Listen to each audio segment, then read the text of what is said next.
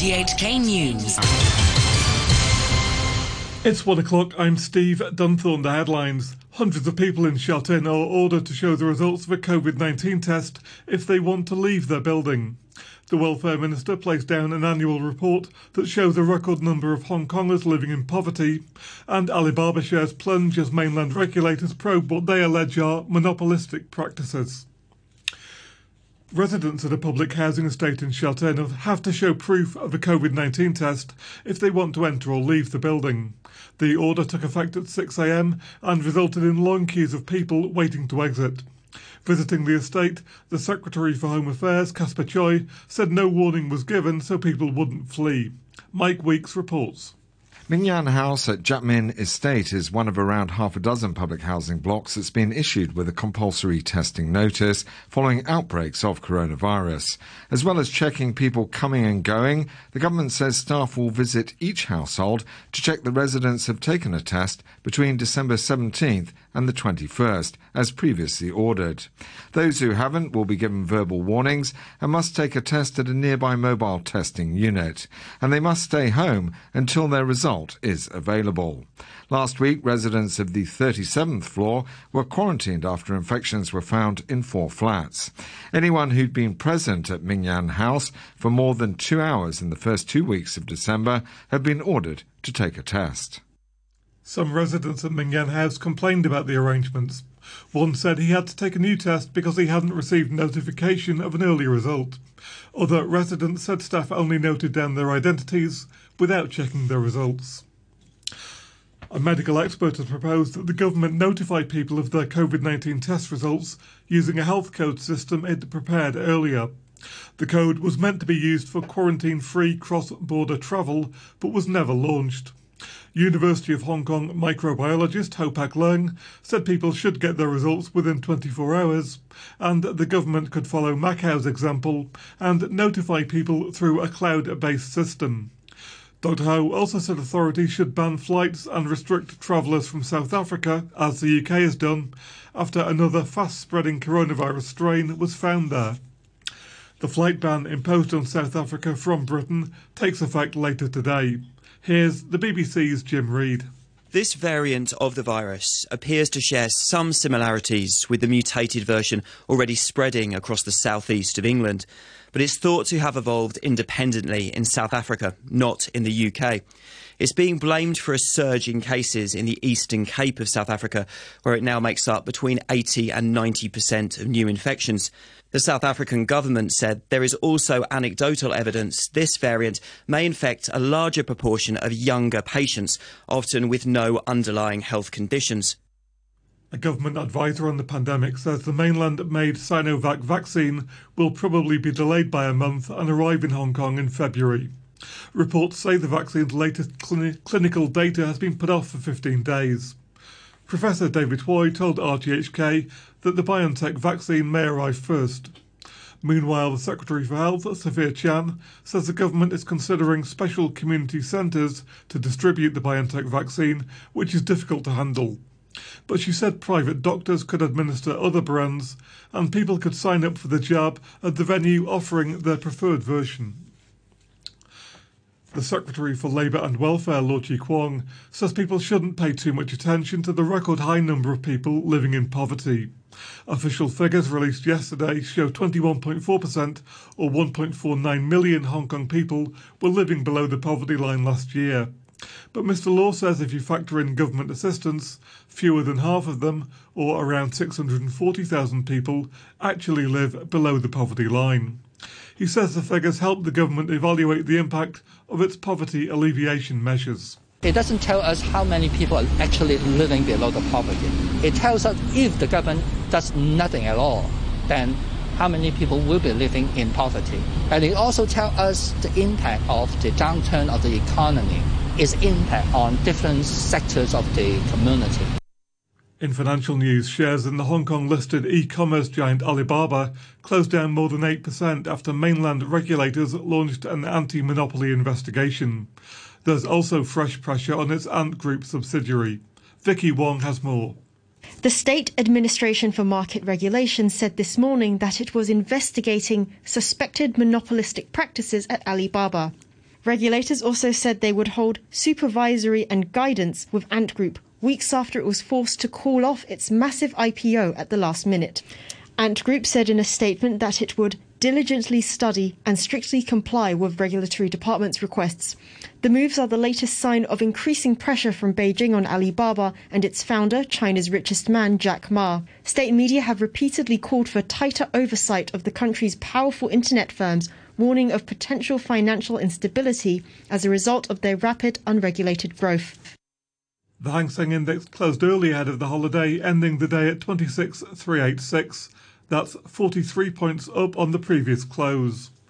In currencies, the US dollar is trading at 103.56 yen, the euro stands at 1 US dollar and 22 cents, and the pound is worth 10 Hong Kong dollars and 49 cents. Now, like millions elsewhere, people in Hong Kong are preparing to enjoy a Christmas Eve like no other, with social distancing regulations fundamentally changing most holiday traditions. Bars are closed, Restaurants will bring down the shutters at 6 o'clock, and a ban on public gatherings mean midnight mass will be an online service tonight. People RTHK spoke to say the regulations are putting a dampener on celebrations, but they're determined to maintain the holiday spirit parties is not a good idea for this year. But in my family, we did have a celebration. When I walk past the street, you may not see that much Christmas decorations as people are not in the mood of celebrating. We cannot go to karaoke or some other party room, so it would be a little frustrating, but stay at home is fine with me we can spend more on our gifts. Usually, I actually go back to my home country, Sweden, to celebrate Christmas. But this year, of course, we have to do it here in Hong Kong, which is nice as well. You know, you adapt to everything, and there are ways to be happy in every situation, I think. Turning overseas, Donald Trump has issued another round of highly controversial pardons as his term in office draws to a close. Mr. Trump's former campaign manager, Paul Manafort, and his longtime advisor, Roger Stone, are among the latest 26 people to benefit. Here's the BBC's David Willis. Paul Manafort and Roger Stone were both indicted by the special counsel Robert Mueller after refusing to cooperate with his inquiry into Russian meddling in the 2016 presidential election and were subsequently convicted of multiple crimes. Their pardons underscore Donald Trump's determination to use the power of his office in the final weeks of his presidency to unravel the results of the Mueller inquiry an investigation the president has repeatedly branded a hoax and a witch hunt. Pardoned along with them is Charles Kushner, the father of Mr. Trump's senior advisor, Jared Kushner. There have been angry reactions to President Trump's pardoning of American security guards involved in the killing of 14 Iraqi civilians. UN human rights officials said the move would embolden others to commit such crimes, and a member of the Iraqi Parliament's Foreign Affairs Committee said the pardons showed a lack of regard for Iraqi blood. They involved four men who worked for the Blackwater private security firm. President Trump has vetoed a $740 billion defense bill that was approved by the US Congress this month. He's objecting to provisions that limit troop withdrawals from Afghanistan and Europe, among other aspects, as the BBC's Lebo Diseko reports. President Trump had been threatening to veto this bill for weeks, and his actions could have serious consequences. Among the measures the legislation would fund are pay increases for troops and boosting cybersecurity. The latter is a key concern given the recent hack affecting government agencies. Mr. Trump had demanded steps to curb the power of social media companies, who Republicans accuse of anti conservative bias. He's also angry about plans to rename military installations that commemorate Confederate leaders. Congress has already made arrangements for a vote on whether to overturn the veto. Talks between Britain and the EU are continuing through the night, with the two sides expected to announce a post Brexit trade deal tonight. Negotiators in Brussels are trying to finalise details of what's been a major obstacle fishing quotas. Here's the BBC's Jonathan Blake. It seems now to be a case of when, not if, a deal will be done. The Prime Minister held a call with members of the Cabinet late tonight with the broad basis of an agreement in place. At that point, negotiators in Brussels were still talking, said to be going through specific quotas of individual species of fish, and talks are expected to continue overnight. Much will depend on the detail. But with just days to go until the deadline of December the 31st, an announcement is expected in the morning to confirm a new trading relationship between the United Kingdom and the European Union and a plan to install a high-tech floor in Rome's ancient amphitheatre, the Colosseum, has been put out to tender by the Italian Culture Ministry. Engineers have until February to submit designs. The BBC's Mike Sanders reports. Built in just eight years, the Colosseum is the largest surviving amphitheatre of the ancient world. It was reputed to hold 80,000 people. Very little is left of the wooden, sand covered floor onto which the gladiators ascended from the vaults beneath two millennia ago. The archaeologist Daniele Manacorda, who proposed the idea, says the new floor should be retractable and non invasive. The culture minister Dario Franceschini says it will let visitors experience the beauty of the Colosseum from the centre of the arena for the first time in centuries.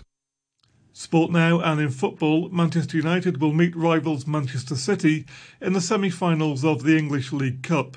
United left it late to beat Everton in their quarter final at Goodison Park. Edinson Cavani broke the deadlock on 88 minutes before Anthony Martial made it 2 0 to United. Tottenham will face the Championship side Brentford in the other semi final. Spurs progressed after beating second tier Stoke City 3 1. Even though they dominated, Spurs boss Jose Mourinho wanted more from his players.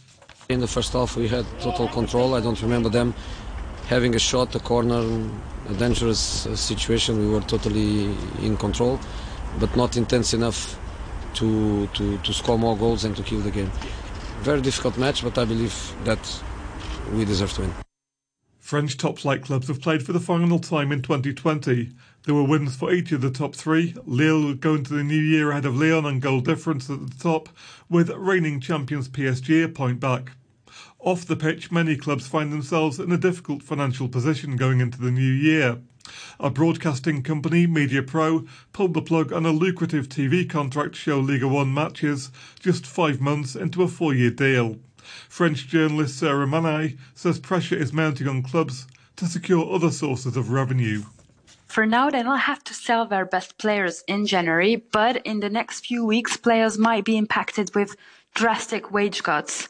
Uh, in the next few days, Jean-Michel Aulas, Jean-Pierre Caillot, Loic Ferry, and Marc Keller, four Ligue presidents, will negotiate with uh, the UNFP, which is uh, the players' union, trade union for those salary cuts. They will be negotiating.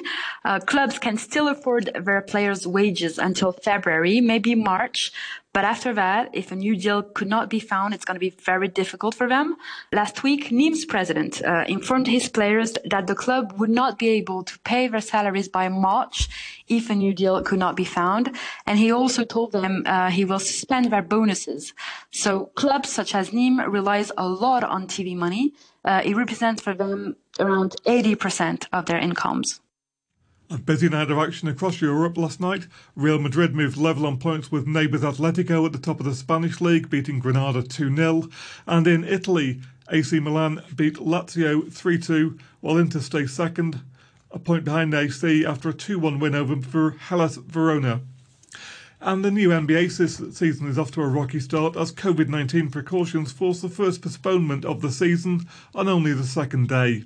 Houston's home game against Oklahoma City was called off after three Rockets players returned coronavirus tests that were either positive or inconclusive. Houston's James Harden was already ruled out after a protocol violation, and with one injury, the Rockets did not have eight players required for the game. Our US sports commentator, Ray Jovanovich, says the NBA will need to work extra hard this season on sustaining fan interest.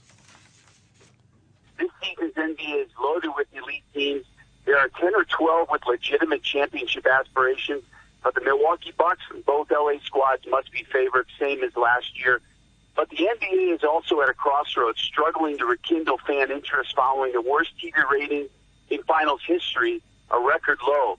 Loss of interest partly blamed on the association courting controversy regarding China and social justice issues. But at least a blockbuster NBA Christmas Day showcase with five games over 12 hours featuring the Celtics and Nets, Lakers and Mavericks, and the Nuggets and the Clippers should be an exciting day tomorrow. To end the news, top stories again. Hundreds in Shatin are ordered to show the results of a COVID 19 test if they want to leave their building.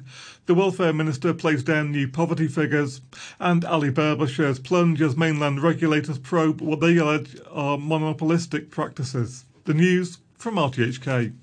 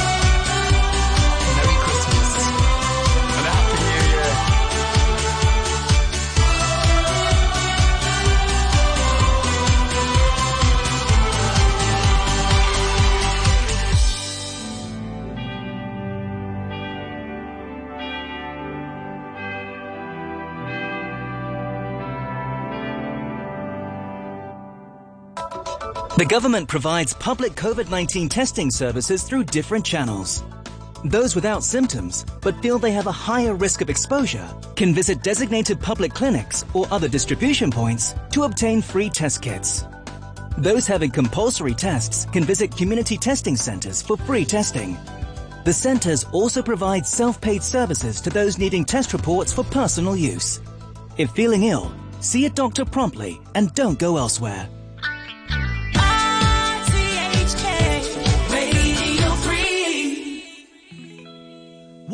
To winter. Swear I'll be there.